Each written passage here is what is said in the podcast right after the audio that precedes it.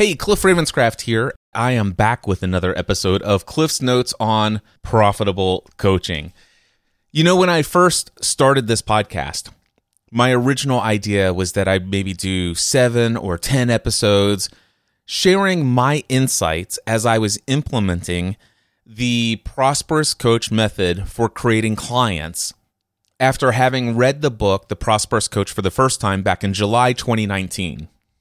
But here I am now, adding a 31st podcast episode.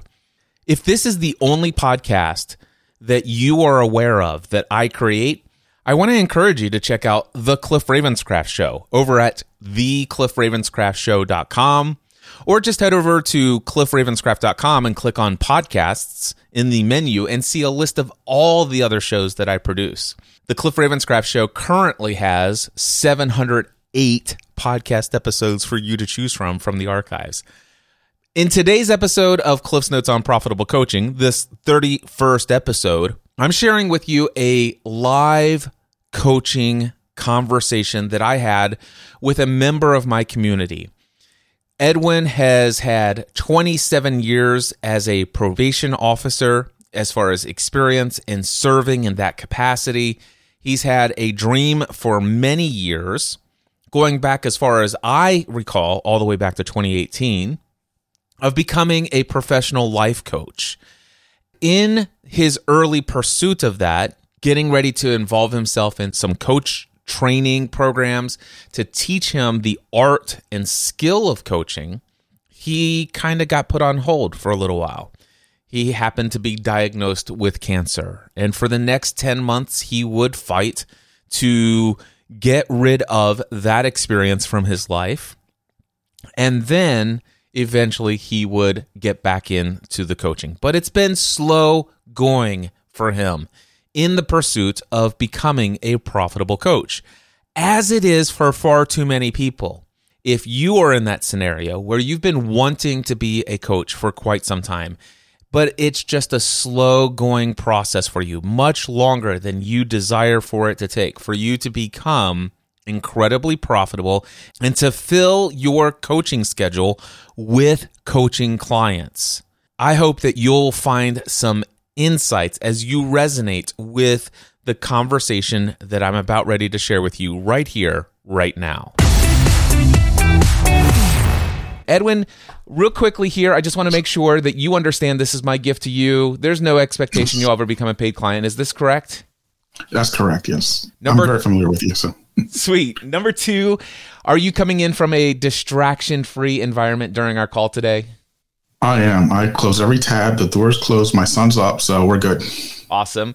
Are you aware we're broadcasting this to the entire globe that anyone on the internet with access to Facebook, YouTube, LinkedIn, Twitter, StreamYard, or any other internet streaming service, and potentially the audio recording might even be used in a podcast episode later down the road to be of support and encouragement to others? Are you aware that all of this is happening and that our conversation today, do you give permission for me to be able to broadcast this out?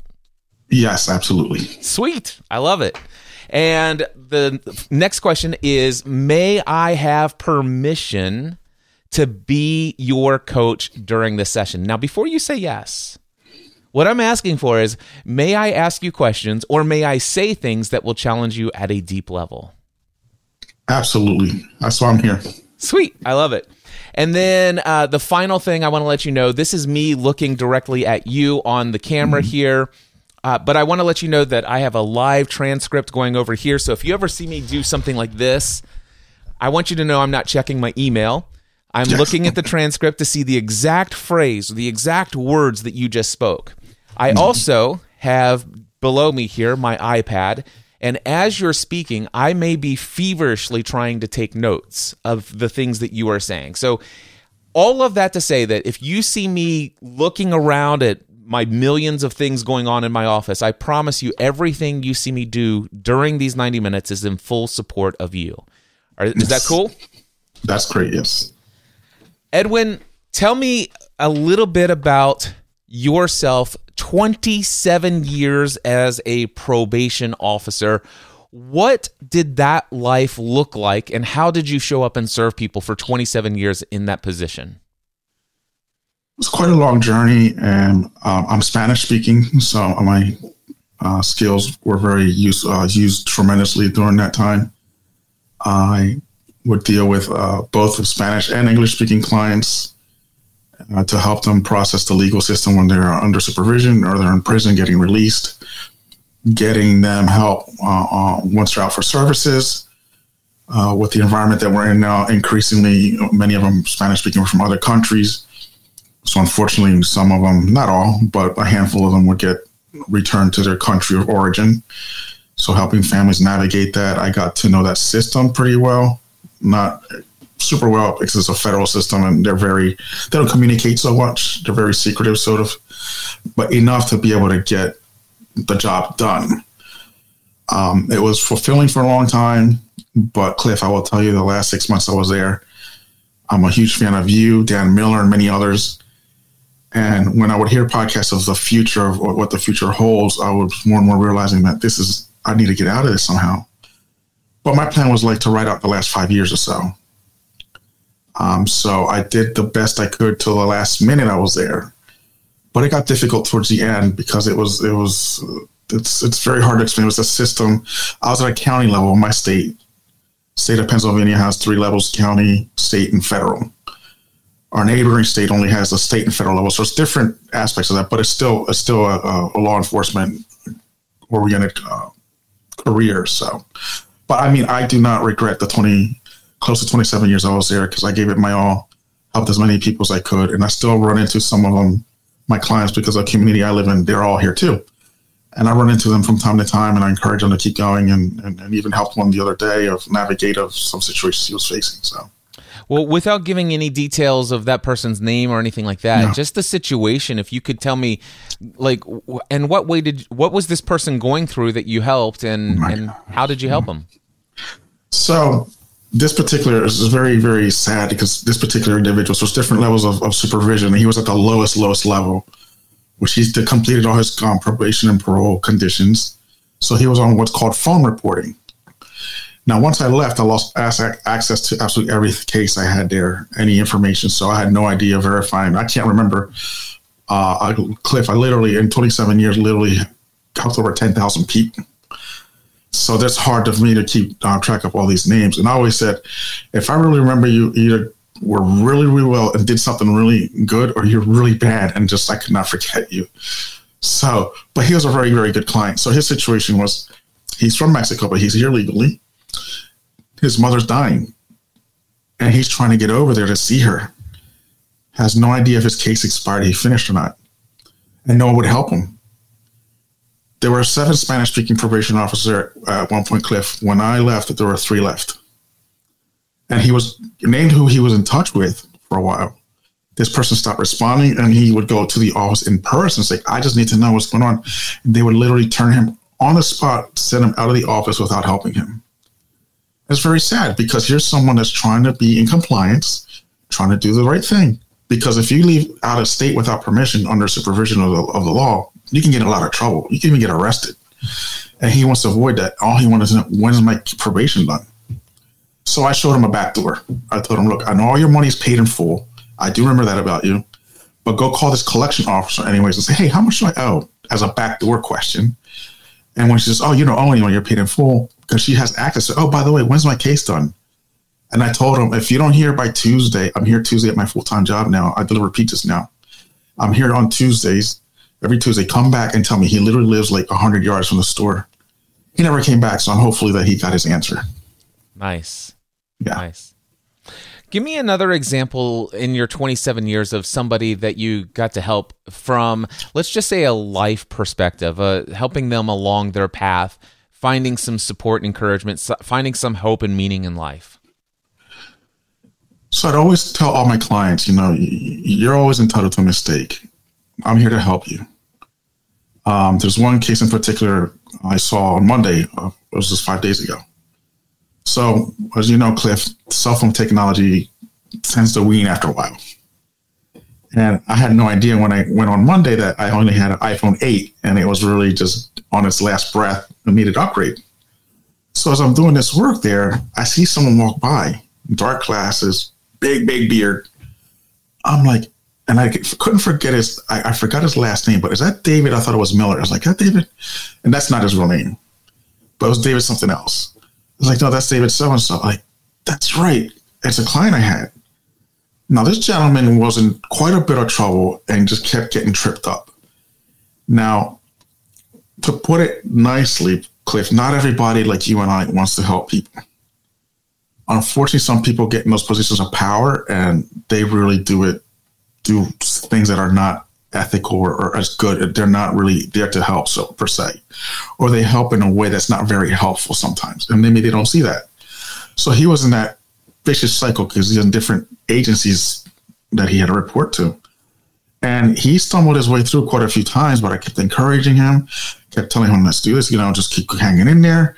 Um, other agencies wanted him. I had no choice. Like, look, they're going to be taken away, but you have to answer to them. This is not me. This is not us.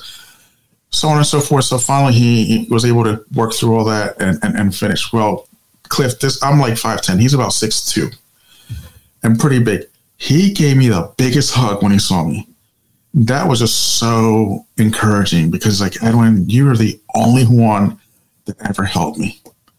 He is now um, he was like a recruiter. Now he works for Comcast. I don't know if Comcast is out in your area. Comcast is a huge uh, cable company, communications company, uh, and Xfinity is a, a, affiliate of them. And he is uh, one of the top managers there in, in that company now. And he's happy, he's productive, and he remembered me. That's awesome. I love it. Yeah. So, what is it that you are looking to build today? Tell us a little bit about life coaching because I know this is something that you uh, you came to Free the Dream 2018. Is that correct? 2019. Free the Dream 2019. So yeah. you came to Free the Dream 2019, and I remember when we connected then. You were like, listen, Cliff, I am a probation officer, been doing this for more than two decades, and I'm looking to go full time as a life coach how did you first discover life coaching and what made you decide that that was for you? And what was your earliest uh, experiences with life coaching? What's interesting cliff the, the earliest uh, inklings that i got of that believe it or not were from you and other people like you.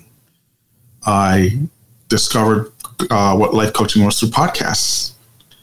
And interviews and things of that nature. And as you know, you're one of the earliest people I started following and listening to podcasts. But if they call the internet the web, as it's been referred to, it's literally a web because it connects and connects and it just expands more and more. And I couldn't tell you at this point the whole, I could at one point, but it got so big now, the whole progression of who I met first and who led to this person, this person. But somewhere along the line, I met you and you, and then from other people. And from there, I landed on uh, this uh, coaching site called Professional Christian Coaching Institute by Chris McCluskey. He's the leader of that of that uh, of that organization, and is the podcast there explains a lot what life coaching is, and more importantly, what it's not. And it was in about 2016 or so that I really started saying, "This is something I really, really want to do." Now, I had reached out to a former pastor who does coaching as well that helped me tremendously now, if you may recall, Cliff, I did not make the 2018 Free the Dream because I had cancer. I do remember that now. Yeah, so that year was a big year, and that's the year I was supposed to start my coaching. I put it on hold for a year, uh, and then I started a, class, and, and, uh, and incidentally, I I'm still planning on wanting to go back and get even further training. It's on my it's on my to do list.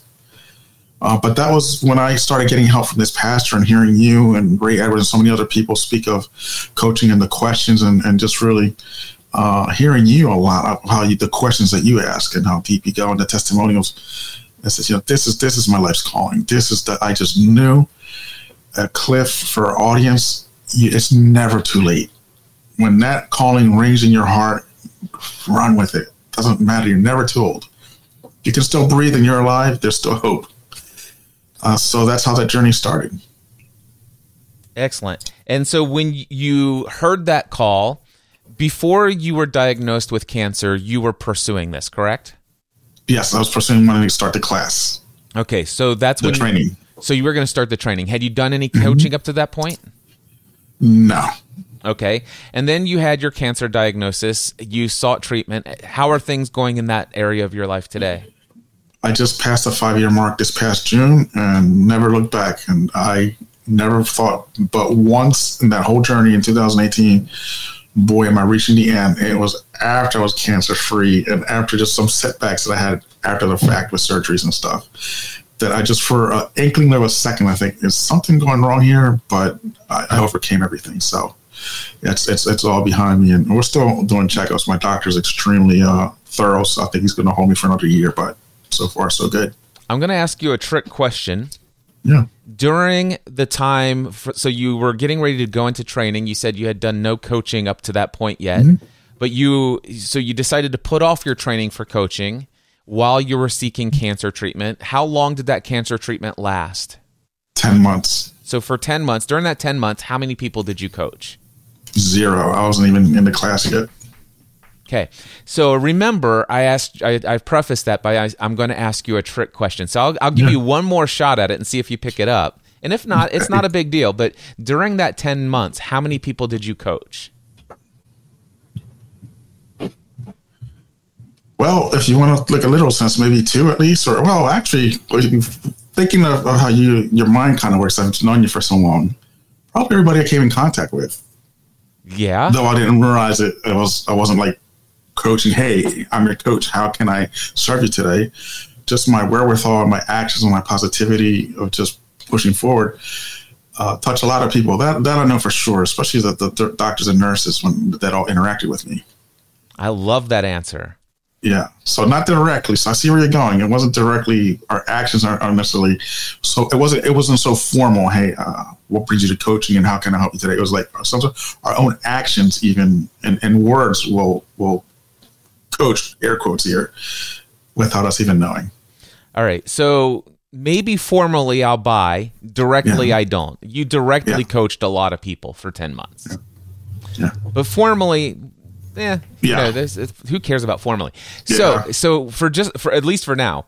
So for 10 months you coached a lot of people. All right? And really what is coaching? In your mind what is coaching?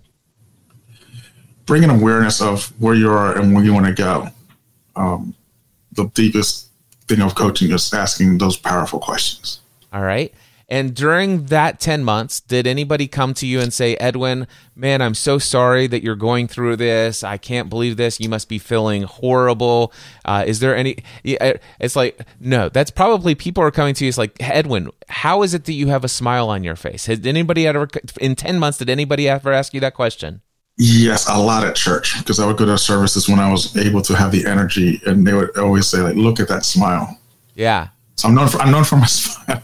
And during that time, when you're facing cancer treatment, and other people that you know know that you're going through that, and you're having the experience of this positive mental attitude as it as it, as it approaches your your treatment and health and all mm-hmm. the and your perspective and how you see things are going and people in your life who are experiencing far less, quite frankly, than a cancer diagnosis, and they seemingly are suffering a great deal. Did you have anybody come up to you and say, "Hey, how are you getting through this? Can I can I can you just give me some encouragement about my situation because it seems like if you can be facing that, how could I use what you're doing?" Was there during that 10 months was there any conversation like that where anybody came and said, Edwin, I'd love to just ask you a question. And you gave them some encouragement. Not directly, not during that time that I recall. Okay, so nobody did that. Not that I recall now. Okay. But they saw my journey and they recognized that the the strength in the, the community and okay. around me. Yeah. So so so maybe if not one time that that happened, and I I still question whether or not somebody asked, mm. but still maybe not directly you coached someone because in my mind it, it is somebody's you know seeking your advice and you're giving some sort of feedback or asking questions to give them a powerful shift in the way that they're seeing the world now just your presence alone sure having it so maybe indirectly okay so maybe mm-hmm. not formally maybe not directly but there's still yeah. there's still absolutely I, and I'm going to go back to the original thing. So you went far, far broader with your your answer to the question, but I'm still going to ask you: Is there anyone during that ten months that you directly coached? Directly as a coaching, I don't recall. All right. Directly, but let me ask you this. During yeah. the 10 months, did you have any doubts, fears, worries, or anxieties that popped up ever? You know, Cliff, no, because I mean, I was out of work for 10 months and I didn't even miss a payment. Like, I, so, so everything was just miraculously came through. Okay. It was incredible. That, no, I, that, interesting enough, is uh, I was at such peace. Um, I had two jobs at the time. I couldn't work either. Um, when my doctor pulled me from both of them, I got a little anxious. But as time came through, I just realized. Wait, wait a second. What did you just say? Yeah. You got a little anxious about what? The income because I got pulled from both jobs. I had two jobs at the time. So hold on. So wait a second. That's exactly yeah. what I asked. So so during this period of time, did was there ever time you had any worry, any fear, any doubt at any level? And you said honestly, Cliff, no. Everything just worked yeah. out. But then there was this time where I got pulled from both yeah. jobs and there was a little anxiousness. Yeah. So that sounds like maybe there was at least one time you had a little bit of fear. There's twice because it was that that first time when I got pulled from my jobs, and then I saw how everything was just miraculously flowing, which is incredible. And at the end, it was about two months after, about six weeks after my surgery, my, my second surgery, because I went chemo for I believe it was three months. And you talk about frustration, Cliff. Chemo did absolutely zero for me because whatever was in there was still there. Wait a second. So you had frustration? Yeah. Ah, interesting. so so there was this guy in your life that you knew very personally who got let go from one position and had a little bit of anxiety kind of like what am i going to do now kind of situation mm-hmm. you also know a guy intimately who got uh, let go from a second job and had a little bit more concern and stuff like this. You actually very intimately knew a guy who, after going through chemo and all this stuff, got really frustrated because it was doing nothing for him.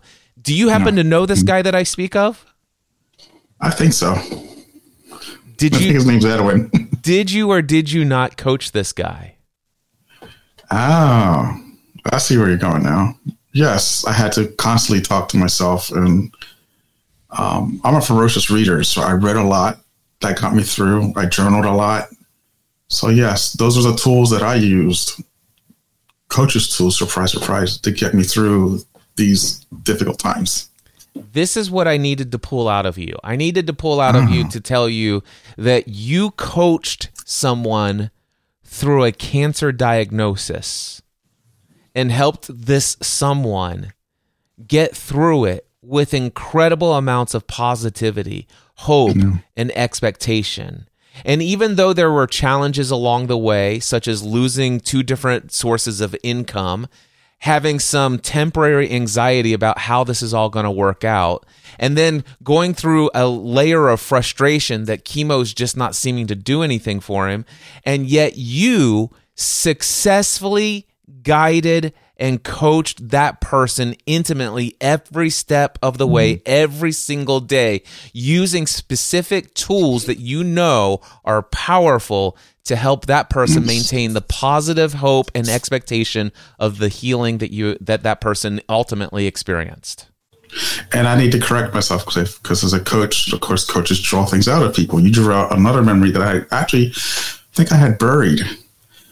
Um, I have have had I have it at bay now. I've had to put boundaries, massive boundaries, sadly, with a, I think one of the most intimate relationships a human being can have is with their own biological mother. And my relationship with my own biological mother has been nothing short of tumultuous almost my entire life. And I'm not even exaggerating. I didn't realize how bad it was until things started coming out during this time, it was so bad that I, I was not able to speak to her because of her toxicity. And you may or may not know, Cliff, that when someone's on chemotherapy, chemotherapy hijacks your emotions. It puts whatever is going on, and this is what brought it out. I remember this now because it's not that I want to put in a box and forget about it. It's you move on, But now, Cliff, I clearly remember having, I want to correct myself, massive, massive anxieties when I came to that relationship with her. And it was horrible. I'm talking of, I feel, and I can feel for those perhaps that suffer from anxiety because I that that was like at a level that I've experienced very rarely.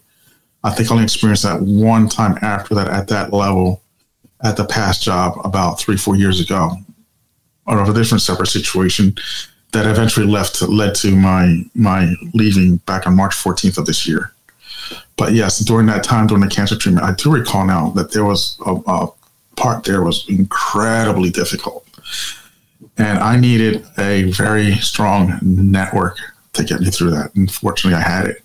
Yeah, and they helped me and it was your coach that encouraged you to pull in and, and see the value in a network and to reach out. It was your coach that got you through all of that, right? Yes, that and, coach named Edwin made me realize and pulled me through that. And that, yes, absolutely, because I had to dig in deep yes. at that point to get through that. I do recall that now. Thank you for reminding me. Not that it's a bad memory. It's just like, wait a minute, yeah, I, I forgot about that. Yeah. So you got through your cancer diagnosis and the dream of being a life coach is still there through this process? More stronger than ever. Okay. Yes.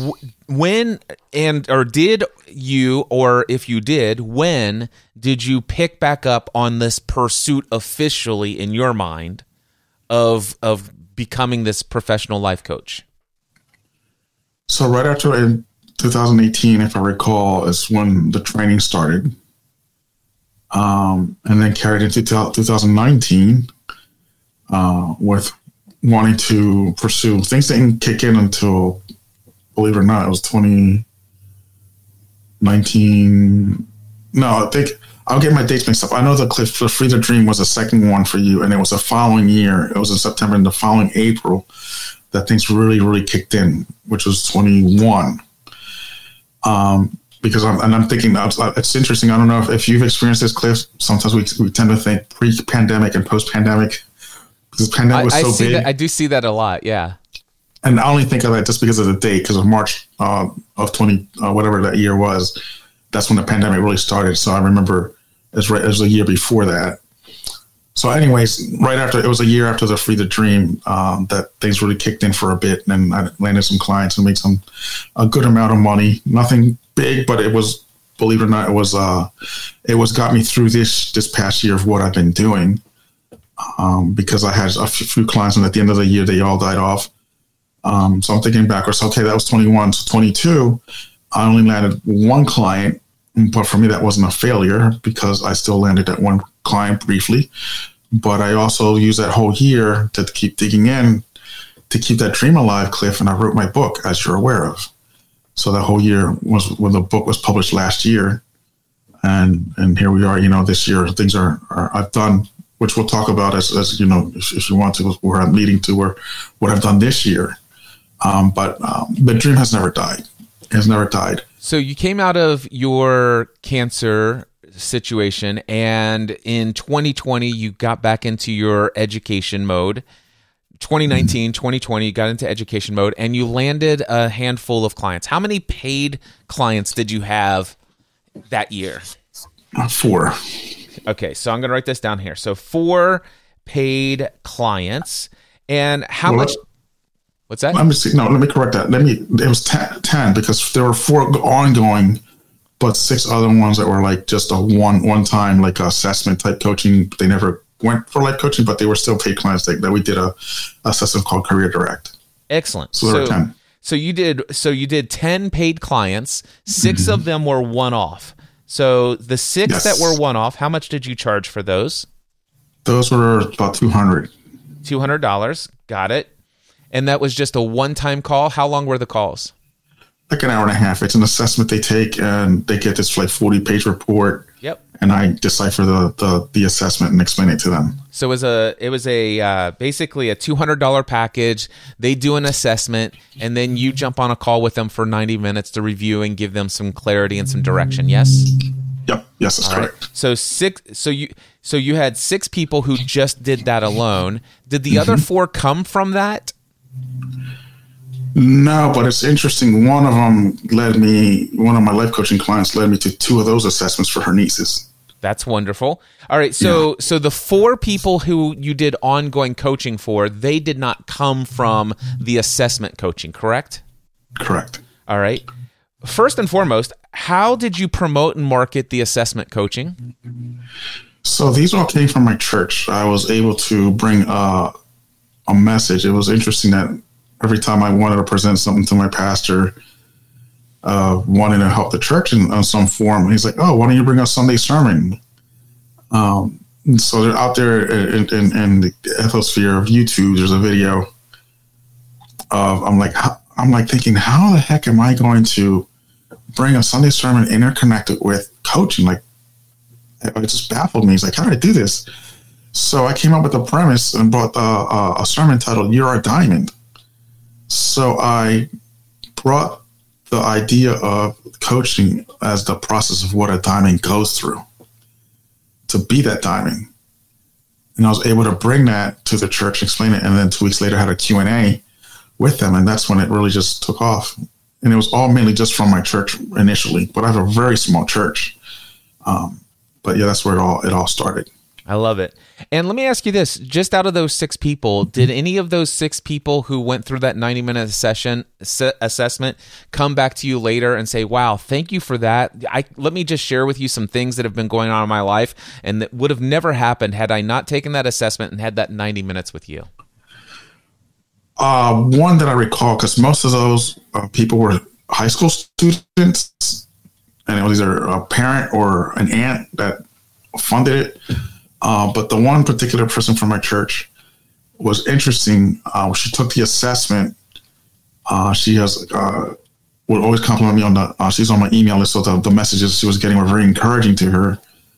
And what was interesting with her is the assessment. It kind of worked backwards because she took the assessment, bef- and between the assessment and then sitting down with me to go over the whole assessment, she landed a job. And what was interesting is that when we open this assessment up and look at it, it was exactly where she would have landed anyways. So I was like, it was like, it was perfect. So I was like, gosh, her name is Denise. It's like, not only did you find a job, look at it right before your eyes. This is exactly what this pointed to. And then she was very happy. So, so there was a lot of confirmation that she was on the right path and that she chose the right opportunity.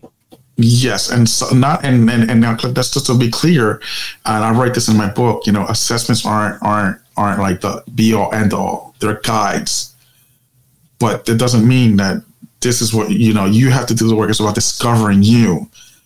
Um, you could take a disc personality, whatever you want. It, it can explain something on paper. Okay, be that as it is. You still need to do the work and keep digging and discovering and, and work with it.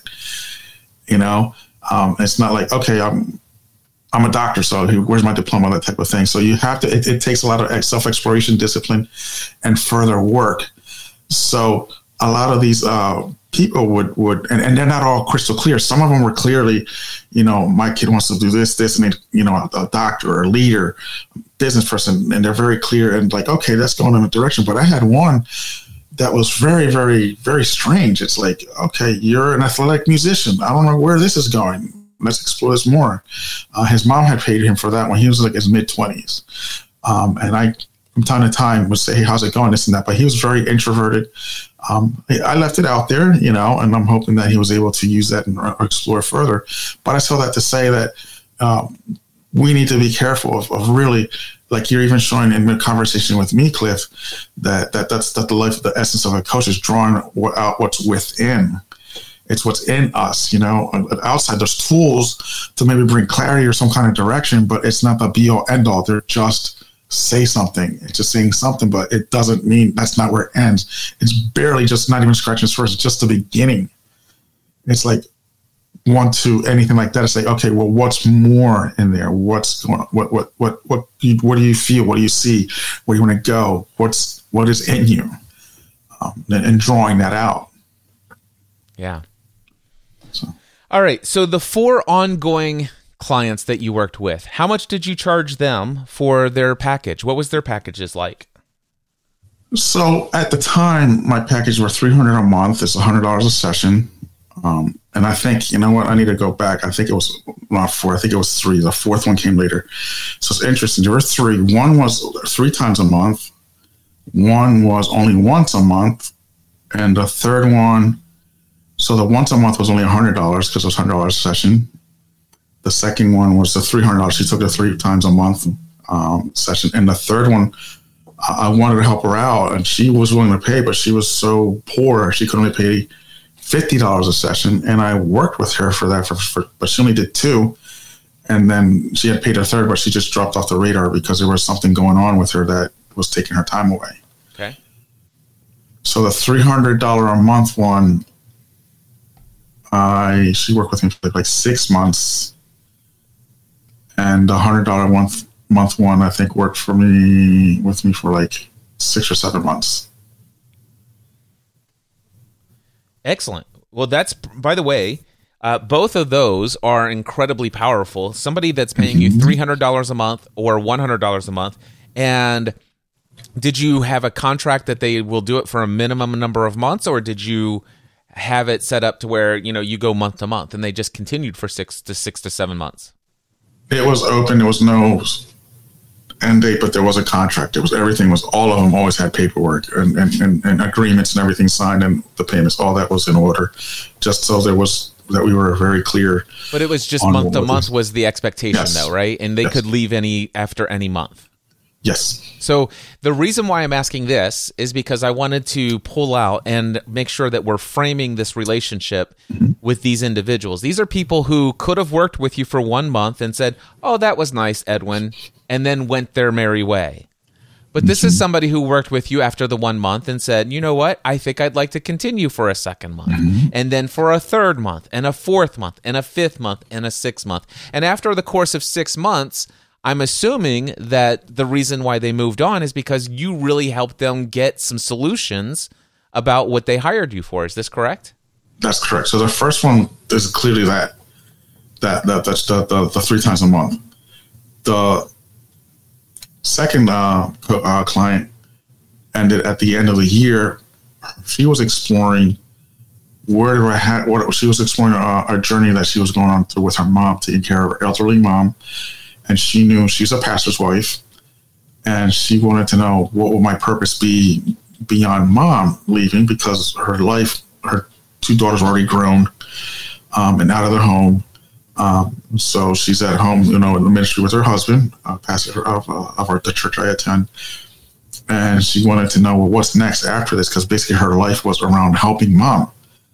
And things got so intense at the end of that year that was in the end of 21, 2021, December 21. She's like, I'm going to pause this for now because things are getting really, really hectic with mom and all that stuff. So fast forward to this year, uh, her mom passed away a few months ago, and now she's on the other side.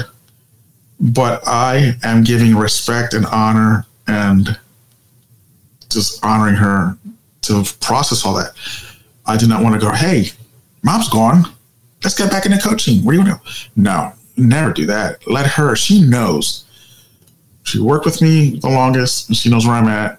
I'm on the same boat. If there's something there she wants to come back, you know, then then I'll, at some point maybe I'll, I'll, I'll, reach out to her, but I definitely want to give her her space. Yes, but my th- that yeah. right there is not a concern to me of as much as what I'm trying to pull out of that experience with you is during those six or seven months that she worked with you before things were getting very intense and she needed to you know take and put all of her time into helping and supporting her mom in that that transitionary time.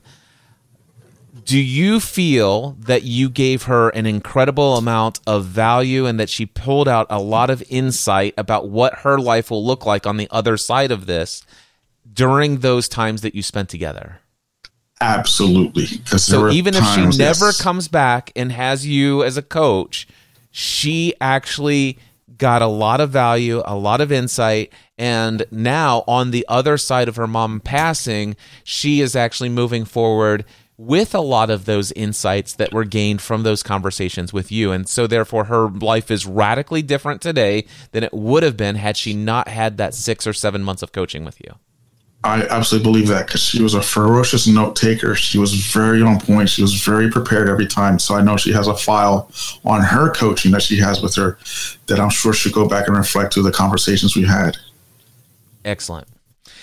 I'm going to go to my note cards here, mm-hmm. and uh, I want to share with you some notes that I took from your your questionnaire that we did mm-hmm. that you filled out. So there are a couple of things that you had stated, and I kind of see this as your goals over the next three years. I said if you had mm-hmm. were to in three years from now look back and say, man. Uh, having that coaching conversation with Cliff back in August of 2023 was the best decision of my life. What would have to happen for you to say that? Number one, you said my mindset will be stronger than ever. Um, well, let me, and then number two, my mm-hmm. confidence in myself will be higher than ever.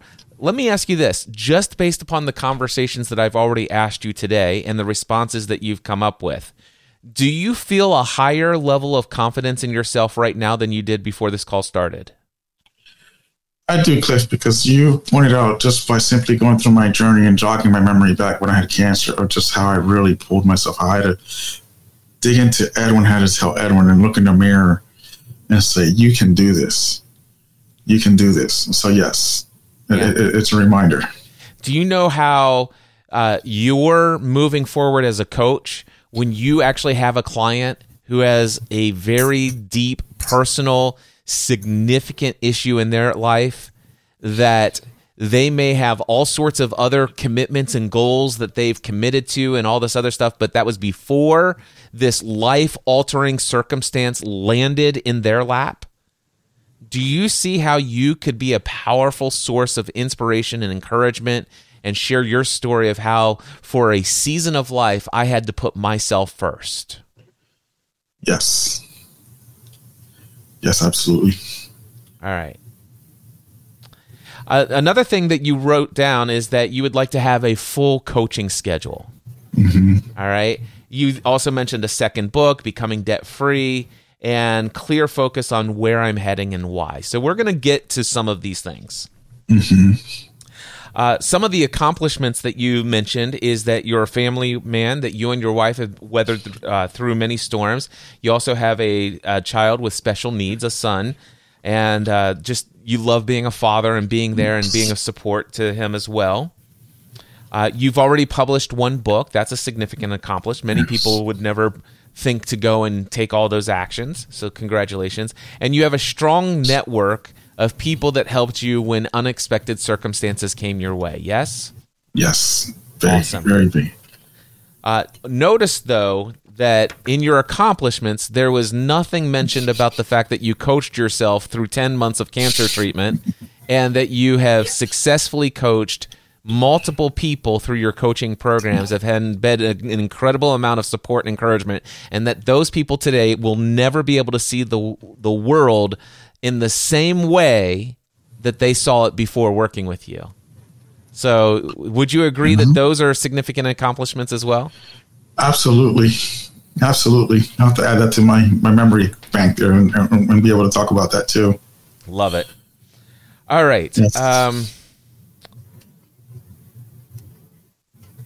I'm going to skip that one for now. We've already talked about this. Actually, so here are there are a couple of things. One, you said you were a probation officer for 27 years. Uh, that ended, I believe, in March of this year. Yeah. And uh, what's going on for income today? Because I heard you say, I think something like you've only had one client this year. I had one last year, very, one very briefly. How many clients yeah. have you had this year? None yet. Okay, no worries. I'm going to ask you no. one other question and then we'll go back to my original question. How many people have you coached this year? Well, that's a good question because formally paid, none, but uh, who knows, many. Okay. Though I didn't realize it because looking at a, at a different lens. Okay. How about how many people? I'm going to ask you a very specific question, mm-hmm. and, and it's a leading question that will will pre-frame our conversation moving forward. Mm-hmm. How many people have you formally coached this year that have not paid you? Formally coached, meaning a coaching session. Hey, thank you so much for joining me today. I'm honored to have this opportunity to coach you. Let me ask you this Edwin, how many people do you think I will coach by it's currently 8:50 this morning. All right? But by 10 a.m. this morning, how many people will you, do you think I will have formally coached this morning? You? Yeah. Everyone listen to this. Okay. Well, fair enough. But for but it, indirectly, I'm coaching them. Yeah. Okay. So di- directly, formally coaching. How many people Me. will I have coached this morning? One. One person. All right. So mm-hmm. I am very specifically asking this question in the year 2023. How many people have you invited into a formal, direct, one-on-one coaching session with you, paid and or unpaid? Uh, and, so, and, and, actually, not just invited, but performed a full coaching experience with them. Okay, none yet. I've invited many in various forms. Invited many, but performed none this year so far. Yes, so no far. worries. That's where I wanted to get to. All right. mm-hmm. So income wise, you said that you worked for 27 years as a probation officer, and in March of this year that ended. And mm-hmm. income wise, how are you paying the bills? What are you doing? Oh. So I want to tell you something that may shock you, but I'm going to add because if I say it out of context, it's going to seem like this impossible. But let me just tell you the whole thing. So two weeks before I was I left, I got the biggest raise in income I've ever gotten in my life. I got a sixteen thousand dollar a year raise. Not out of the kindness of their heart, because I worked for a county as a government, but they were forced through many circumstances that just for the sake of time, it's not even worth getting into. But the fact is, I got a sixteen thousand dollar year raise. I only saw two paychecks. I went from forty eight dollars an hour, Cliff, to four dollars an hour plus tips, and I'm still surviving. Now to frame that, and again, without getting into all, to, all the specifics, there was a significant amount of money that I was there called a pension. Going back, Cliff, why the network is so important. I had been speaking with a financial advisor for a long time now, because I know you so well, Cliff, pretty well, because I've been listening to you for years. I just want to frame this with you too. Now, as I speak to you and I know how you think, I want to now say, you know what? Um, again, mindset, because that's what one thing I, I struggle with sometimes. My mindset as I speak to you is telling me, Edwin, you're doing better than you realize. Stop and think about it for a little bit. Frame it out, think it out.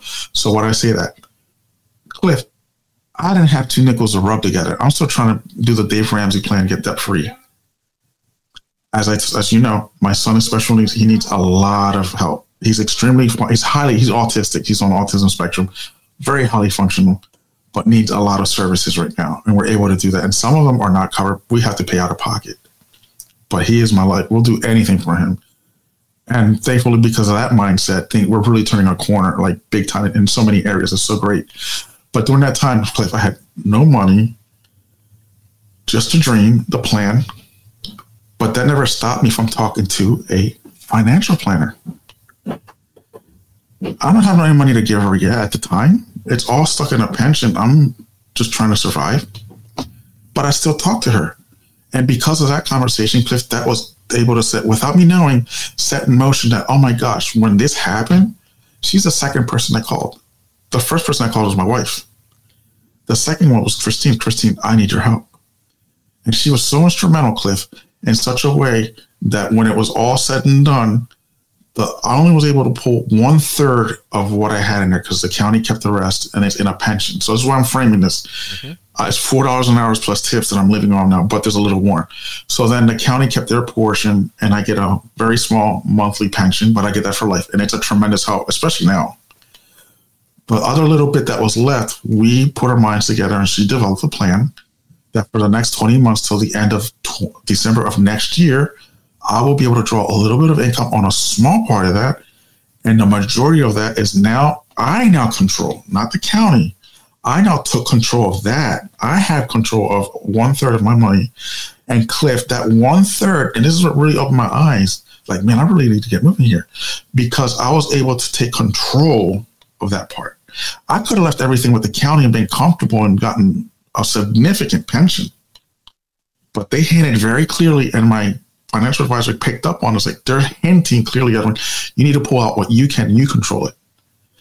And Cliff, that alone has been working for me. It's out the the the, the money's grown. It's outpacing what I'm taking out. So basically, I'm like living off of, and I'm not, I'm not getting rich from it. I'm just surviving. Mm-hmm. But the mindset, it's like I'm living off the interest and then some, and it's not even a whole lot. That really clearly told me and I always said this, Cliff, and I'm sure you, you, you understand this. I would tell anybody that would hear me, and, and the more I talk to you, I realize, you know what, Cliff, I'm going to go back and clarify something further. Who did I don't have a formal relationship? We signed a contract. You're going to pay me. Da da da. I had none of that. But I coach hundreds of people every single day at my old job when I was there because I would tell them day in and day out. I would encourage them.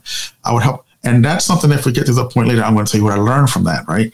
But I had no point, no problem in helping people there and encouraging them and say, there's life outside of here. Though I didn't see it yet or know it, I just knew it's almost like the unexplored territory, like you're a, uh, a old West pioneers, like somewhere beyond that mountains, something beautiful. I don't know what it is, but when I cross that range, I'm going to see what, what's on the other side. I got a little help. You know, I'll say, hey, you got to go. It was sad. It was unexpected. It was sudden, but I'm okay. I'm on the other side. I was like, wait, and I'm like, yeah, there is a life outside of that, on the other side of all this, and it's so much better. So to frame all that is to, to for me to just say, yeah, I went from 48 an hour to four dollars an hour plus tips, and I'm doing well. And that would be a misstatement without a context. Adding mm-hmm. what else is in there, yeah, I, I, am doing more than one right now. But I also realized um, since leaving there, I always love to read, and I've my reading has picked up incredibly more. I'm reading some of the books you've recommended on your podcast. One of them you kept talking about over and over again. The itch got so bad I had to buy it, and I'm almost done reading that book. And it's again about changing the mindset. One book that I've heard of, I'm sure you've heard of, probably even read, is um, that I absolutely loved. I read it in like in an hour. Is Who Moved My Cheese? I have not That's read one of the that first. One. That's oh my Seth gosh! Yeah, you have got to get that. Your hands on that one um, that was very very well, eye opening. Let, let yeah. me let me pause you there because I want to I yeah. want to I want to emphasize what you just picked up. So first of all, first of all, I'm thrilled that you are just now realizing why we started with your 27 years career. Mm-hmm. Who did you help? And you just finally came to the realization that during the 27 years I worked, I helped, I coached hundreds, if not thousands of people. So I have more than 20. I have, in essence, you actually have three decades of coaching experience. Now, let me ask you this. How much confidence do you have now in yourself and your ability as a coach compared to, let's just say, 15 minutes ago? It's a world of difference because I realized, you know, there was no contract because we get we get so caught up in the paperwork, the contract, the, no, no, the no, language. Yeah, I, yeah, exactly. Wait, wait, wait, wait, wait. Yeah. I don't accept that. Please okay. use "I get caught up" because we does not because we infers oh, that I'm in this with you. I don't get caught up in yes. any of that. It's very clear. You're so I'll, I'll accept I, if you want to say I, but just don't include me.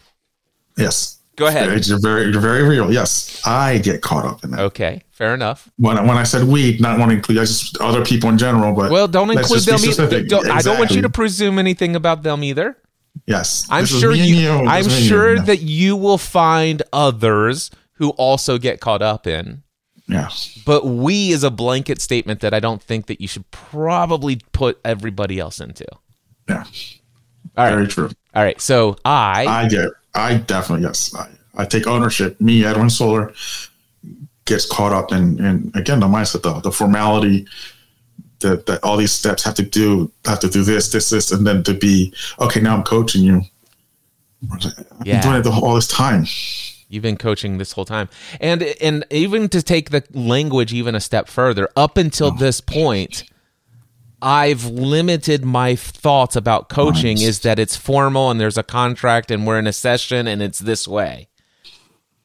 And that's up till this point. But from this point forward, I see coaching as having a relationship with someone where they are open to seeking wisdom, discernment, advice, encouragement, or support in any area of life.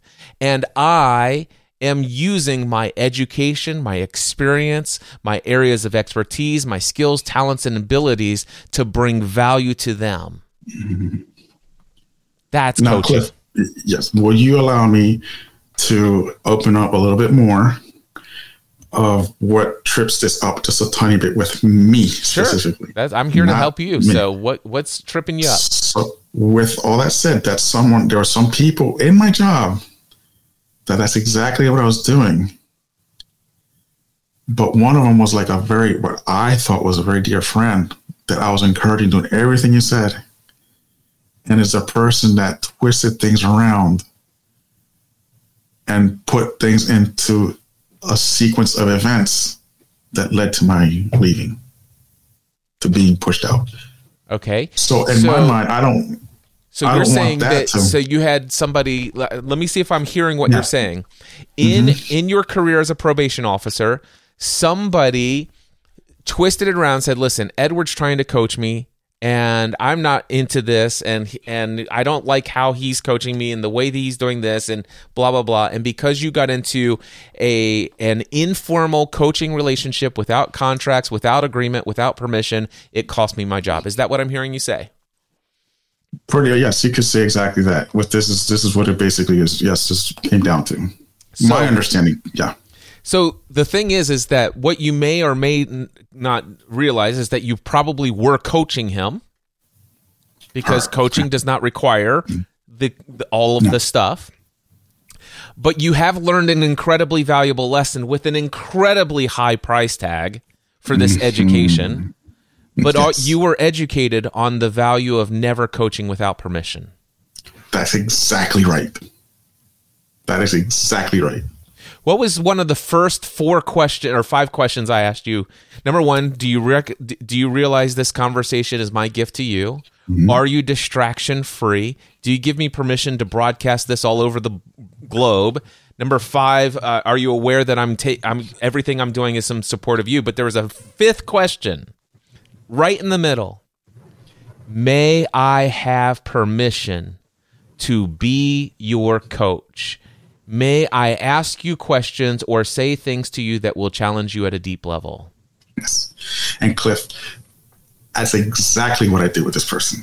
I didn't just hey, blah, blah, blah, blah, just pour out. No, I asked her, Okay, so you "Can I did. help you?" Yes, All right. that's what. Tr- yes, there was there was permission granted, um, but So I you- learned. So you asked for permission. Now the question is is that was that in violation of your employment agreement with them?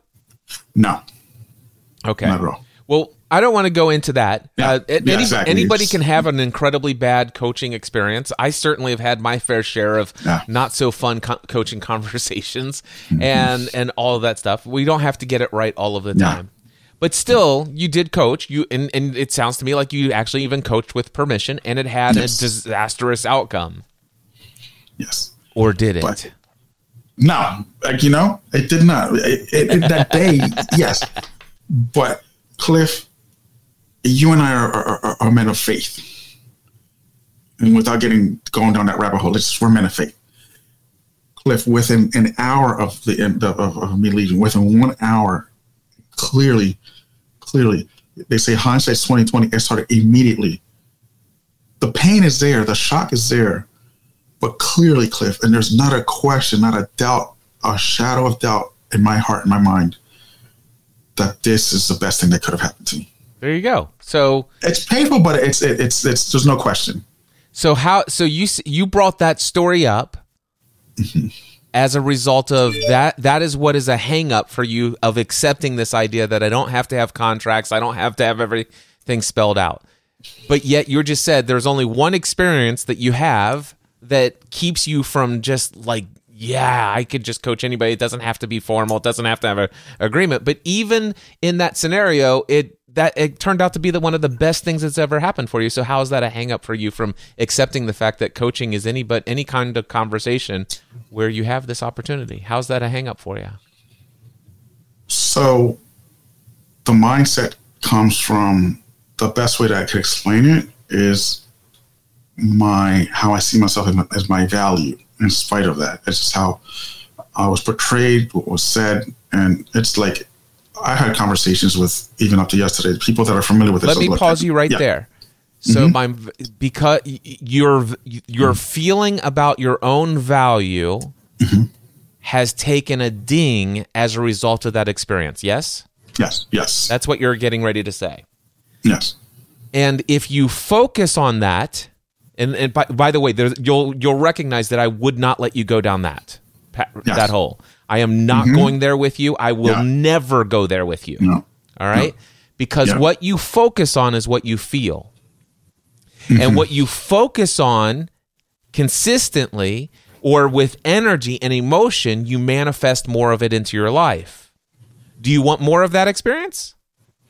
I want the good experience. I want you want more. You, so so you you'll notice I'll let we, we could talk for hours about the experience you had with the pastor's wife and the mm-hmm. conversations and and the insights that she got. We could talk for mm-hmm. hours about the other people who have worked with you and all this other mm-hmm. stuff. We could talk for hours about all the successes and people who come up and give you a big hug because you stand out as the one person in this entire system that just shows that you care.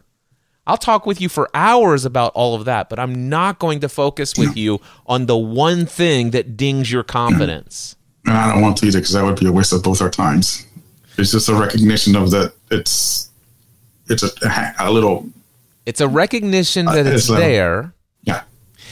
But here's what I'm trying to get you to focus on is, and and this is this is the key here do you recognize there's a, a very exponentially much larger piece of the puzzle where things have gone incredibly, incredibly well with your coaching experience that far outweighs that little blip?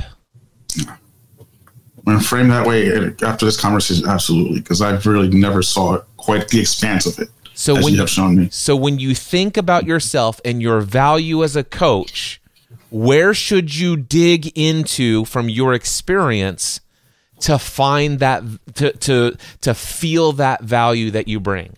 Where should you go digging and mining for that value? The acres of diamonds i'm literally standing on of experience. Yes. The 27 years of yes. all of those hundreds if not thousands of people that you coached. And even before that because i'm I looked even deeper, it didn't start when I started my career there. It started even way before that. Yeah, I was coaching so people sure. in high school. Yeah. Yeah. Yeah. So there's a lifetime. I realized much more than 27 years. Yeah. No. So is that a big blip for you now as we move forward? Um, no, no.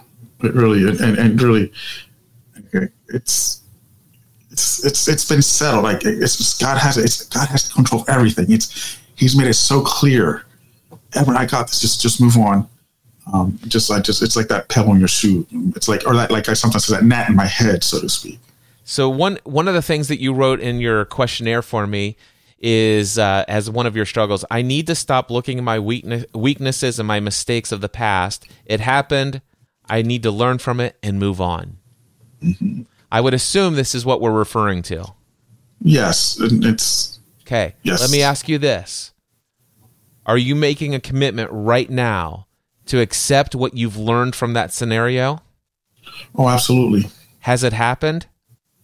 Oh, it happened. Yes, in the past, of course. Okay. Yes. Can you change the fact that it happened? No, no. All right. It's, it's done. Was it or was it not? Looking back in hindsight, one of the best things that ever happened to you? Oh yes. All right. Are you ready to move on? I have to, yes. No, I didn't ask if you have to, because if you have to, I don't hardly ever want yeah. to do anything that I have to. Yeah, so true. let's forget about I the fact to. that I just want to know: Do to. you have a do you have a strong desire to move on beyond it? Let it be in the past. I do. Do you have a commitment to make it in the past to move on? I'll go even further. Of speak, if possible, never speak of it again in a negative way. There you just go. Just bring it up. Just let it be. It happened. Put a tombstone on it and move on. It, it, it, I love the fact that you'll never look back. You'll never speak of it again. in a negative way. I love that. I love that because, Yes. in fact, I would encourage you to speak about it often as a badge of honor. Let me tell you some of the biggest, most egregious errors and mistakes I've ever made in my journey. Let me ask you in all the years of my podcast content, you've come to my conferences, you've been in my courses. Edwin, have I or have I not openly shared my failures, my mistakes, my my biggest struggles and and all of that other stuff? And aren't those the stories that you resonate with that encourage you and it's like, wow. Yes. Little inside joke for those who don't know you, Cliff. I could tell your insurance story word for word for you. That's how well I know you. I know. I know. I love But it. yes, you've been you've been very very open and, and, and others. Yes, but that's what I, I love about you. You know, Awesome. uh, so you just put it out there. So that struggle is gone, yes? Oh yes, yes. Sweet.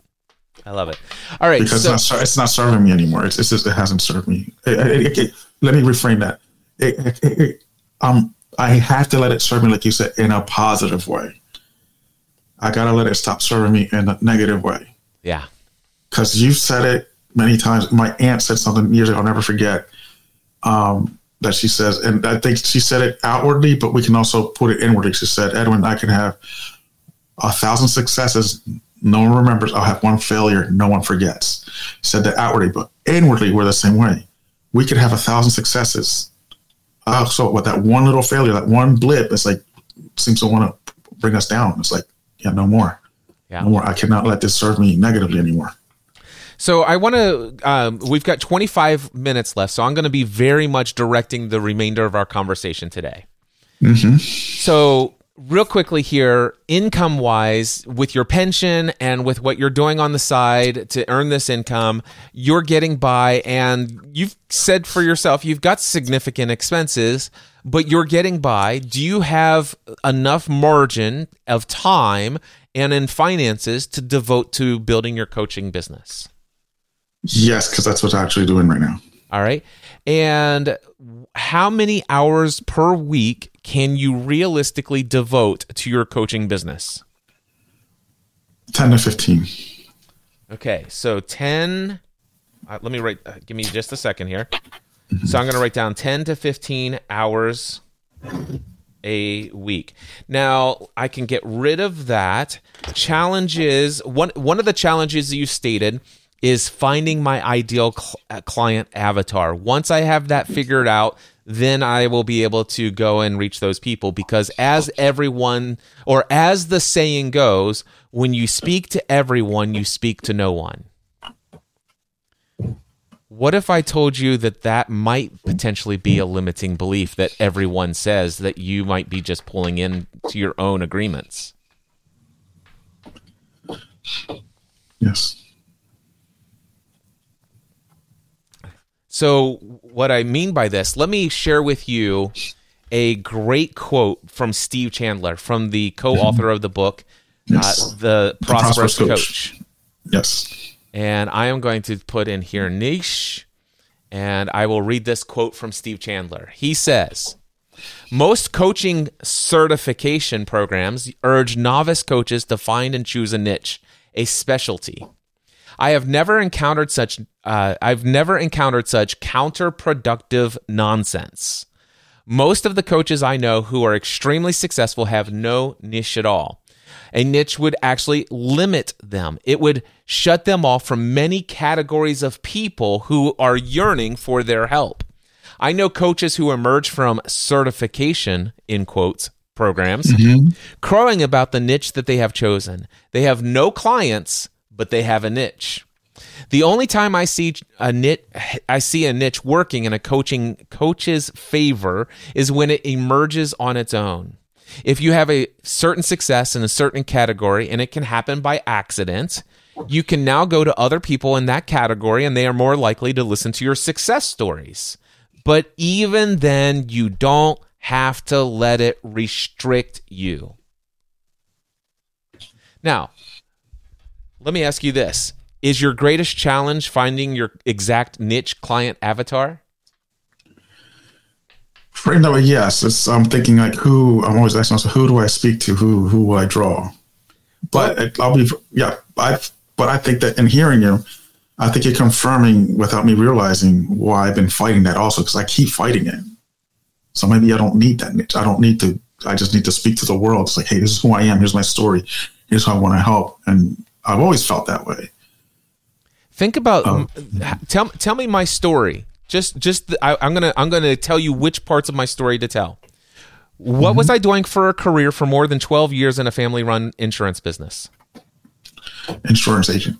All right. Selling insurance. Okay. And I in December 2005 I started a hobby doing what? Podcasting. All right. And my, that podcast was about what? Lost the show. All right. And then all of a sudden that gained an audience of tens of thousands of people. And then I launched other podcasts about what? Um, other shows, mindset. I know you have a, a virtual, what's this one? And then the big one, podcasting A to Z. So here's here's the here, I'm gonna I'm gonna zoom in and narrow in on how we first got our start. So first, it started with the Lost Podcast, a television show, mm-hmm. and then we started with Desperate Housewives, Grey's mm-hmm. Anatomy, Private Practice, and a bunch of other entertainment shows. Who was our target audience? People that watch the show. People who watch television. Okay, yeah, yeah. is that a very narrow niche or not? You, let me ask you that: D- Does that or does not not describe at least maybe eighty-five to ninety percent of people in the United States, or more if you include cell phones? Okay, so so uh, our niche was not very narrow. No but what and and the pod and these shows had a lot of broad range topics. And so sometimes we would talk about you know the family aspect of it. We would talk about a mindset aspect of it. We talk about a financial aspect of it of a family a relationship aspect of it a parenting aspect of it faith aspect of it. So these shows were very broad in their range of topics that the episodes covered. Yes? Yes. So so was the broad range of the things that we talked about. Mm-hmm. and we had at that point hundreds of thousands of people who were listening to us and people started asking us questions. Some asked us questions about our marriage. Some people asked questions about faith. Some people asked questions about business and sales and marketing and some people asked about technology. Some people asked about podcasting. And i began answering questions in emails coaching people through email and then I would jump on calls with people and coach them in one-on-one calls. I would get on podcasts. I actually created podcasts and I'd start having conversations with people in podcasts. And eventually I had people, Edwin, say, Cliff, you've got to let me pay you for this. And I never thought about asking for people for money. I'm making a lot of money as an insurance agent. I'd never thought about doing this, but people said, "Cliff, you've got to let me pay you." Now, the people who were doing saying that the most were the people who said who got all of their podcasting advice from me. And so I decided to launch a show called Podcast Answer Man. And it was the first time where I'm like, well, maybe this is a niche that I might actually focus in on. And so I did, and yes, I did. I was successfully able to uh, land that. But even that niche was well it's people who want to launch a podcast. Well what kind of people? It's still very broad based. There are people who wanted to podcast as a hobby. There are people who wanted to do it for business. There are people who wanted to do it for all sorts of different reasons. So even that wasn't a very niche focus but the but it, do you notice how podcast answer man came Uh, I, hold on. I, I, was trying to. There it is. Podcast Answer Man. Yeah. So Podcast Answer Man came just as a what did he say? It emerged on its own. It it it kind of just came up by accident. I didn't intend to go out and build a business as the podcast coach. It was a niche that came up. Now I will tell you that once I chose that niche, Edwin, eventually it became one of the most lot soul crushing things that I did.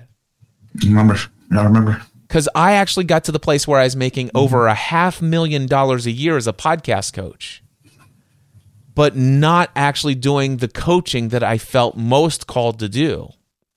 The niche was limiting me. And it was until later that I decided I wanted to be the mindset answer man. Now, Mindset Answer Man is actually less niched than Podcast Answer Man.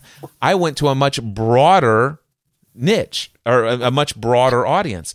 So, um, when I and by the way, when I shut down, when I transferred Podcast Answer Man as the ba- podcast name to the Cliff Ravenscraft Show, about three fourths of my audience over the next six months unsubscribed. So there is evidence to support that when you go broader, less people are interested. But that's okay because there were still people interested. Does you hear what I'm saying? Mm-hmm. Yes. And so what I did is I just went all in on the things that I was most interested in talking about. So yes, I was talking about faith. I was talking about business. I was talking about my personal fitness and health. I was talking about my relationship with my wife. I was talking about my kids in the Cliff Ravenscraft show. And it's much and it's and it's of interest to a much broader audience, but most people don't know Cliff Ravenscraft yet, so they would care less who he is and what he has to say unless they come in some other way. But it's okay. There's lots of ways people can come in. But today, I do have very specific products that actually have niches. So mm-hmm. w- certain workshops are spe- for a specific, specific target audience. My next level mastermind is for small business owners, but not everybody that I coach, and if you start watching these live streams, not everybody's looking to build a business. Not everybody's looking to become a coach. It just this mm-hmm. happens to be one of an an infinite number of topics that I could actually have an encouraging, meaningful conversation on. So while I may be the mindset answer man and I may have an incredible amount of education and experience in teaching people how to do the technical aspects of podcasting, I have an incredible amount of experience in the business and online business in general. I have an incredible amount of business in the business of coaching. Not in a million years would I allow myself to be limited to any one of these topics. Yeah, you confirmed something that I felt that I needed to hear again, Cliff, because I've always said, and I was starting to steer away from this. You're drawing me back to it. And something I've always said um, in my heart I will not chase a niche. I will let, let the niche chase me. Yes. There's I nothing. I'm- It, coach Cliff. I want to. Cre- I want to create a business coaching people like you're coaching people. You are a niche chasing me. Yes. Cliff, I want to create podcast content and do it at the level of excellence that you create podcast. That is a niche that continues to chase me. And just for uh, five brief seconds, when you did that transition, because I've been following you so long, I didn't even understand it. I even thought you were crazy. But years down the road, I'm like thinking, wow, yeah, it made a hundred percent sense. Hundred percent. Yep. I thought Cliff. Uh, uh, I'm, I'm now in the process of launching my own podcast. I thought when Cliff left, my world ended. Like, Who's going to show me how to podcast? Like no one else ever could. well, here, behold and behold, I found out our, our dean of podcasting from 40 Days Eagles. That made it simple. Like, oh, that's it. You know, it's like I, he can't. I, I tripped. up. I need to have all this, this, this, and this. He sent me a link. This is what you need to start. $99 microphone. Yep. And he was right because I have it. That's what I'm using. Yeah. That's it. I'm like, wow. That's it. Just to start. Just start. So you said in your questionnaire the challenges is finding my ide- cl- ideal client avatar. You now recognize that you don't need that. Yes. Yeah. Yes. You just need people who have problems. Yes. absolutely. There's plenty of them. Eh, Are there any of those out there? Of more than I can count. Okay. More Good. than I can possibly help myself. Uh, the second challenge is s- challenge you faced was need to stop looking at your past mistakes and weaknesses and know that it happened. I just need to learn from it, move on. We've covered that one. Yes. Absolutely. I've, I'll never look at it the same again. All right. And so then I'm card here missing. This is I said what's missing in your life?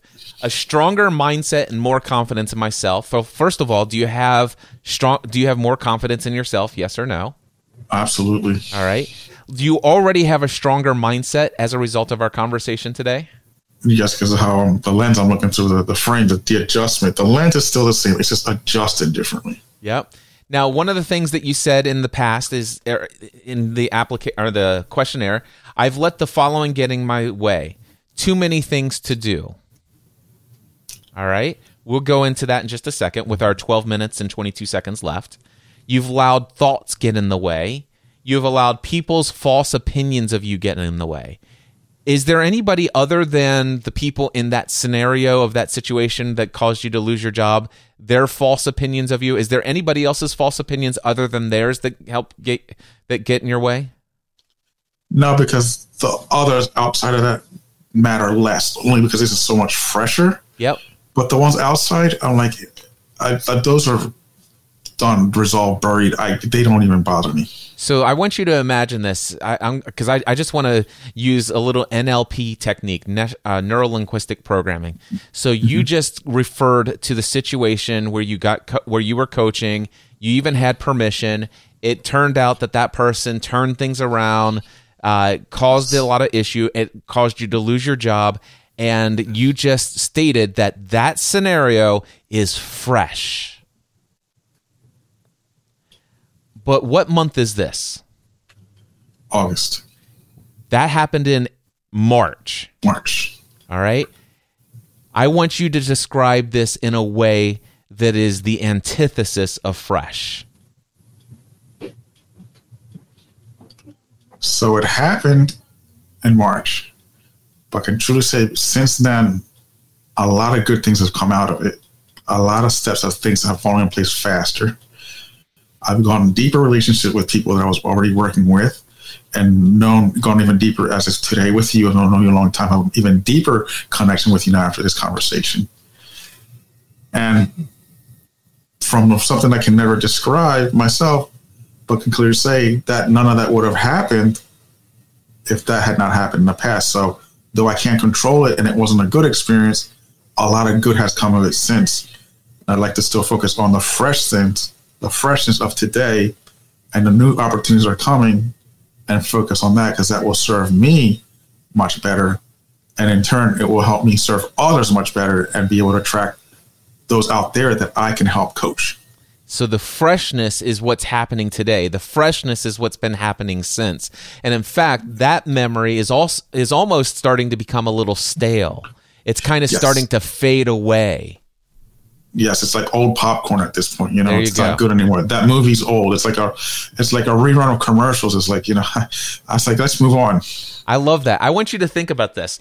Anytime you're ever tempted to have a negative thought associated to that scenario, I want you to imagine that you went to a movie theater to see a brand new like action film. It's like, man, I am super excited but you just dug your hand into a bucket of popcorn that was five months old. Moldy, stale, soft, nasty. Not so fresh anymore, is it? Not even close. Just to think of this, the thought of it makes me. I love it. All right, very good. I've had two day, two day old popcorn. I've never had five month old popcorn, so I can't imagine how much worse that would be. exactly. That's exactly the picture I want in your mind when you think about that scenario. All right. So, Edwin, um, oh goodness, what was I about ready to say? There was, it doesn't matter. I'm just going to move on to the next thing. So, yes. last card here. Uh, goal mindset will be stronger than ever. We accomplished that already. Confidence in yourself stronger, higher than it's ever been before. Yes. All right. To have a full coaching schedule. All right you have 10 to 15 hours a week to devote to your coaching. What if I told you there's only one thing to do? Because actually, you said um, you would like to have uh, second book debt free, clear focus on where I'm heading and why. Well, you know what you want to do. You want to create a, a, coaching business. The whole reason why you reached out to me is, Cliff, I really need help with this. It's what you came to me originally when you started reaching out to me and said, I'm coming to Free the Dream 2018.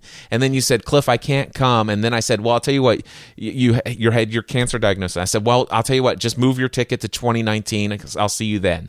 And so I know that coaching, becoming a professional coach, is what you feel is your calling. Yes? Yes. All right. And so as a result of this, you've been moving towards this. You've had success coaching people informally throughout all of these years, more than 27 years of your life. But even since you've had some professional training and you've actually offered some coaching, you've had people come through your uh, one off program, which was that assessment program. But then you had four clients that had come through your monthly program admittedly you were charging very low rates but still even with the you know $300 a month for 6 months that was a, that's a great track record for your first going out and coaching. My concern is t- you've got 10 to 15 hours a week. How long have you had 10 to 15 hours a week to devote to coaching over the last several months? Um, since I would say since since March. Since march okay so just, uh, wh- what are you doing currently with your 10 to 15 hours a week to build your coaching business certainly not 15 hours worth of time. I can clearly see that already. Um, I started my emails again, my communication, and I'm being consistent with that. And I'm writing my outlines for my podcast. I recorded my first one. I have. I'm working on outline number five. My goal is um, to be very brief and to the point. I want to reach eight outlines and do eight recordings, and then have them set up. Reason for that is I want to have the mindset set myself up for two things: for success from right out of the gate, and two more importantly is that bandwidth, some runway. Eight episodes is two months head start, so I can have time to keep up. all right can can i can i give you a little counter advice and see what it does to your head what if i were to encourage you to go for failure right out of the gate So, what would failure look like? I guess is what you're saying, uh, asking. Yeah, I'm not. No, I'm not asking. No. What What if instead of setting yourself up for success right out of the Oh. gate, what if you were to i- instead of shooting for success right out of the gate, what if we go for failure right out of the gate? Yeah, that would not doesn't compute in my computer brain. Let me explain to you what I mean. Mm-hmm. So I read the. you- You've read the book, The Prosperous Coach, already by now. I'm sure. Yes. Okay. So I read the book, The Prosperous Coach, and I'm like, oh my gosh, I am definitely going to do this. This book was written for me. All right. So I'm like, this is this is the thing. I'm going to implement it. I'm going all in. This is the way I'm going to build my coaching business moving forward. So I start inviting anyone and everyone. Now, do you think that I hit success right out of the gate? No. No. In fact, I ended up inviting people who had no business. It's like, I don't know what I want. You know, life is horrible. Blah, blah, blah. I don't care. I just want, you know, Cliff, I, I ju- yeah, I, I'm just, you know, I don't know. Blah, blah, blah. No, I, I disagree with you, Cliff. You're wrong. Here's why I have to hold on to my limitations. And uh, so number one, I failed to invite the right people. I failed to discern whether or not they're a good fit. I failed a lot of, so I coached a lot of people mm-hmm. for 90 minutes per session. For the first two or three months, I, I, I would say maybe 30 to 40 or 50%, more, almost as ha- half of them, I failed to get the right person into the coaching session.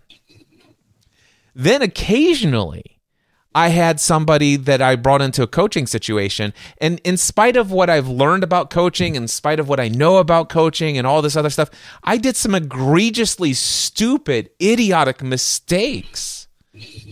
Like there's, I'll, I'll never forget this one coaching conversation. And it was a gentleman who had become a client many years ago.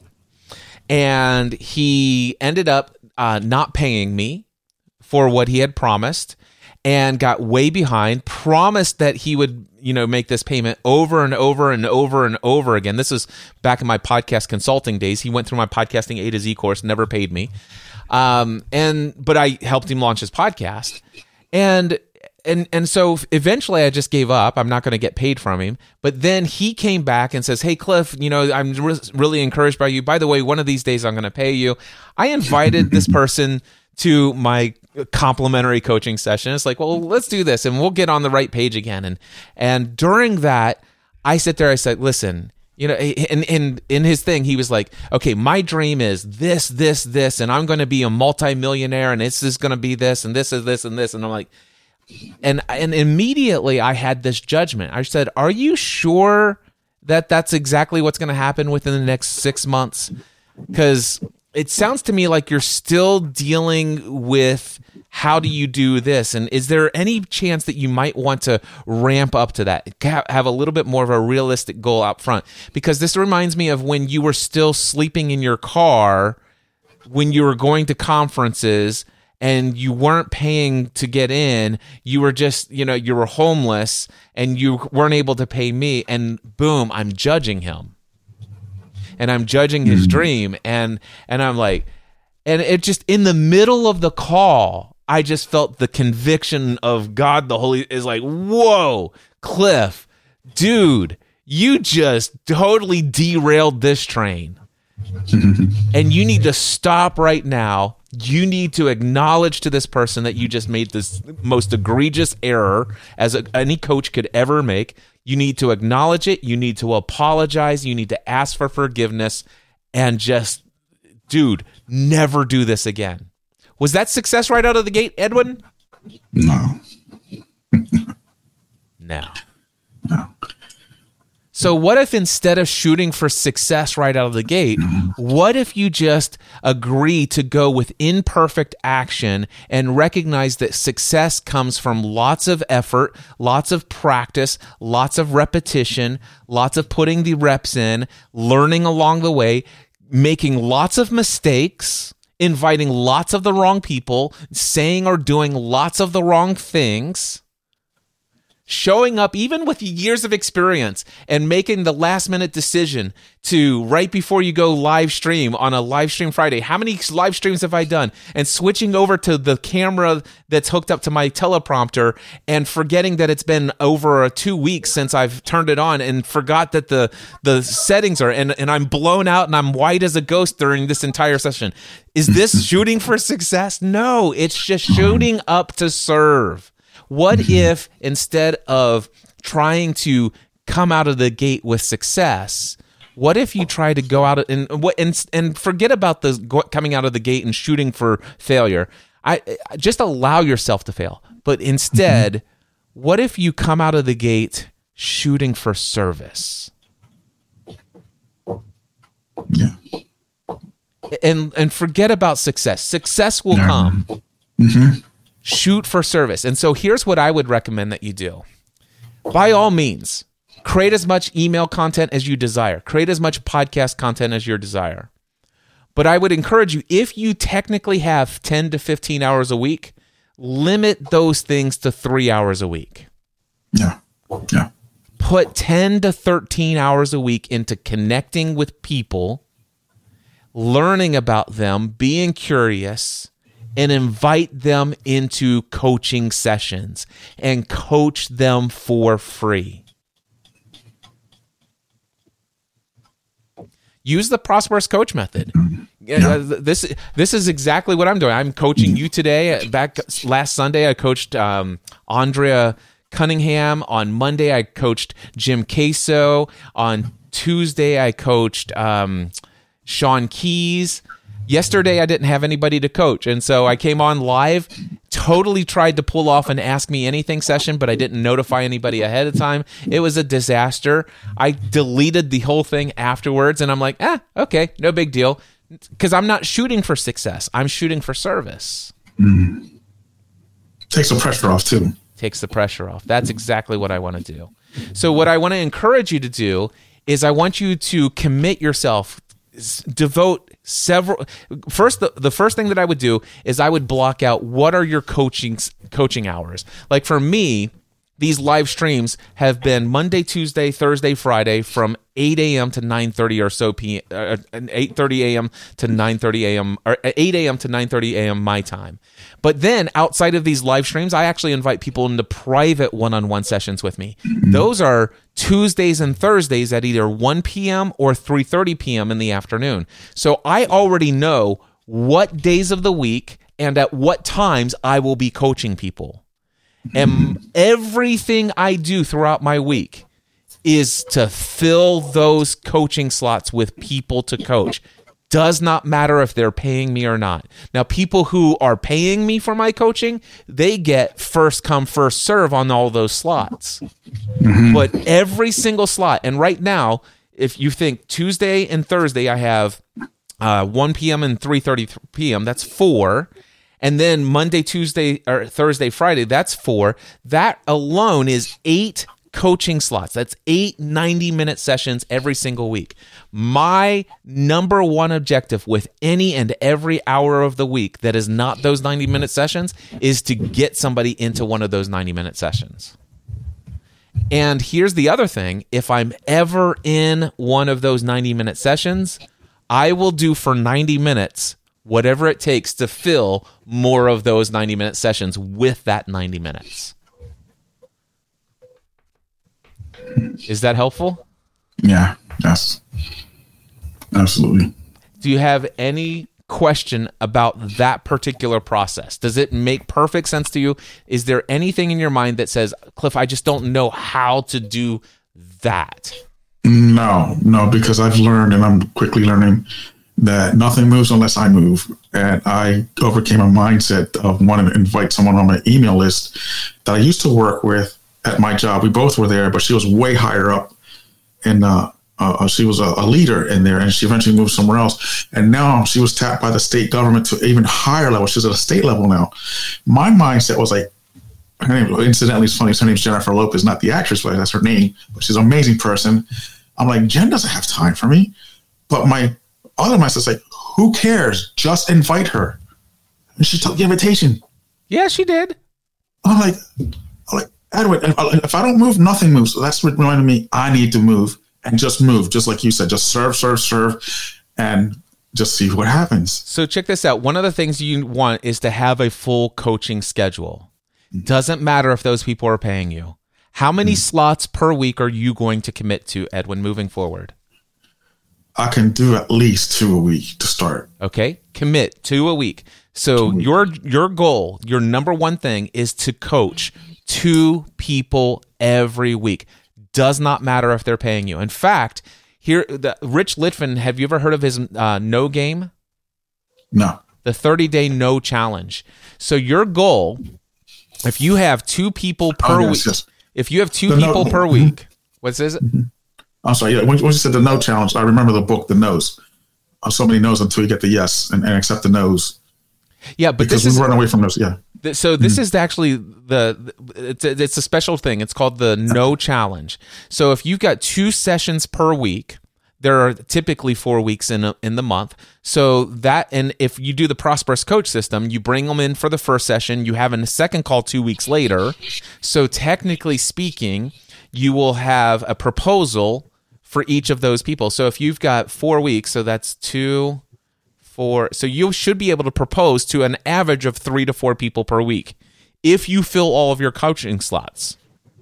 All right. Your goal within the next 90 days is not to get any yeses.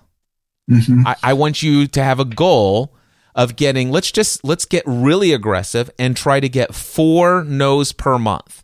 So that's uh, 12. So your goal within the next 90 days is to get 12 people to say no to your coaching proposal after you've coached them two times. Mm-hmm. Can you agree to to make that your goal that you will get 12 people to say no to your full coaching proposal within 90 days?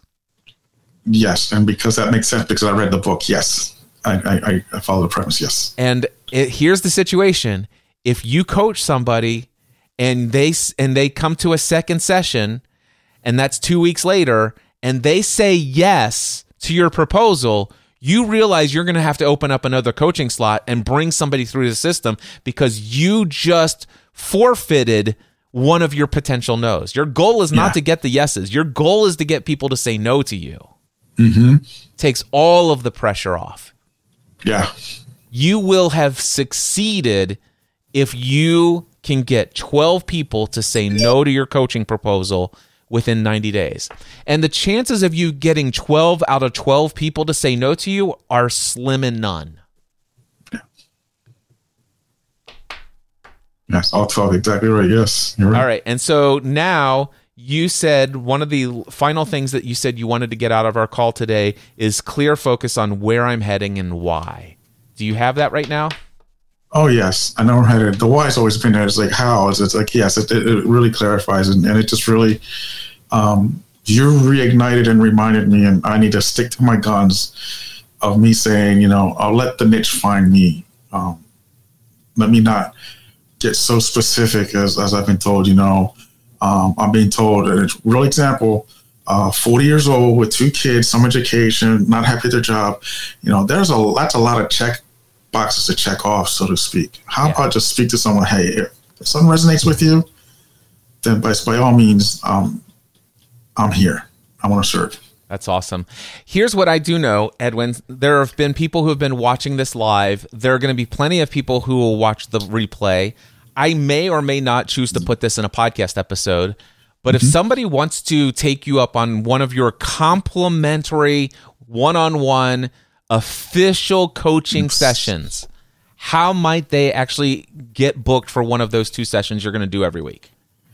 It's very simple. Just my name. My email is edwin at edwinsoler.com.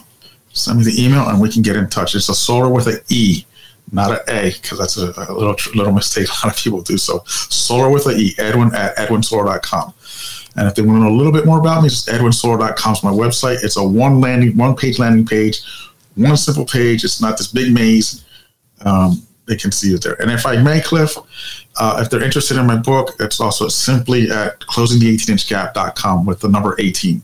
And they can know a little bit about me too. And again, that's just one simple page, nothing confusing. Excellent. But my email is where they can reach me at the, the quickest, or edwinsoler.com. There you go. And of course, I just want to remind anybody if you would like to join me for one of these complimentary 90 minute one on one live stream sessions, you can email me right here, cliff at cliffravenscraft.com. In the subject line, put live stream coaching. I would love to fit you in, and I'm doing as I'm doing anywhere between four to seven live stream coaching conversations every single week. I'd love to have a minimum of four I'd love to do as many as seven or more. I love to coach people, by the way. So if you would like to join me here on one of these live streams in a full blown co- coaching conversation like this, email me, cliff at cliffravenscraft.com put live stream coaching in the subject line. I do encourage you to reach out to Edwin over at Edwin at Edwin Soler, S O L E R dot com, and uh, you reach out for one of him, his free sessions. Matter of fact, sign up for both of us. You get yes. you get lots of free coaching. Yes. There you go. Until Absolutely. next time, Edwin, stay and, and I'll chat with you after after the we end the stream. But until next yes. time, my friends, I want to encourage you all to take everything you do to the next level. Well, there you go. That was my coaching conversation with Edwin Soler. As you heard there at the end, I just wanted to wrap up this episode of Cliff's Notes on Profitable Coaching. I don't know how frequently I will come back with new episodes. I do want to encourage you to check out my other podcast shows over at cliffravenscraft.com. Click on podcasts in the menu. You'll see a list of current shows. If nothing else, just head over to the thecliffravenscraftshow.com and at least subscribe to the Cliff Ravenscraft Show.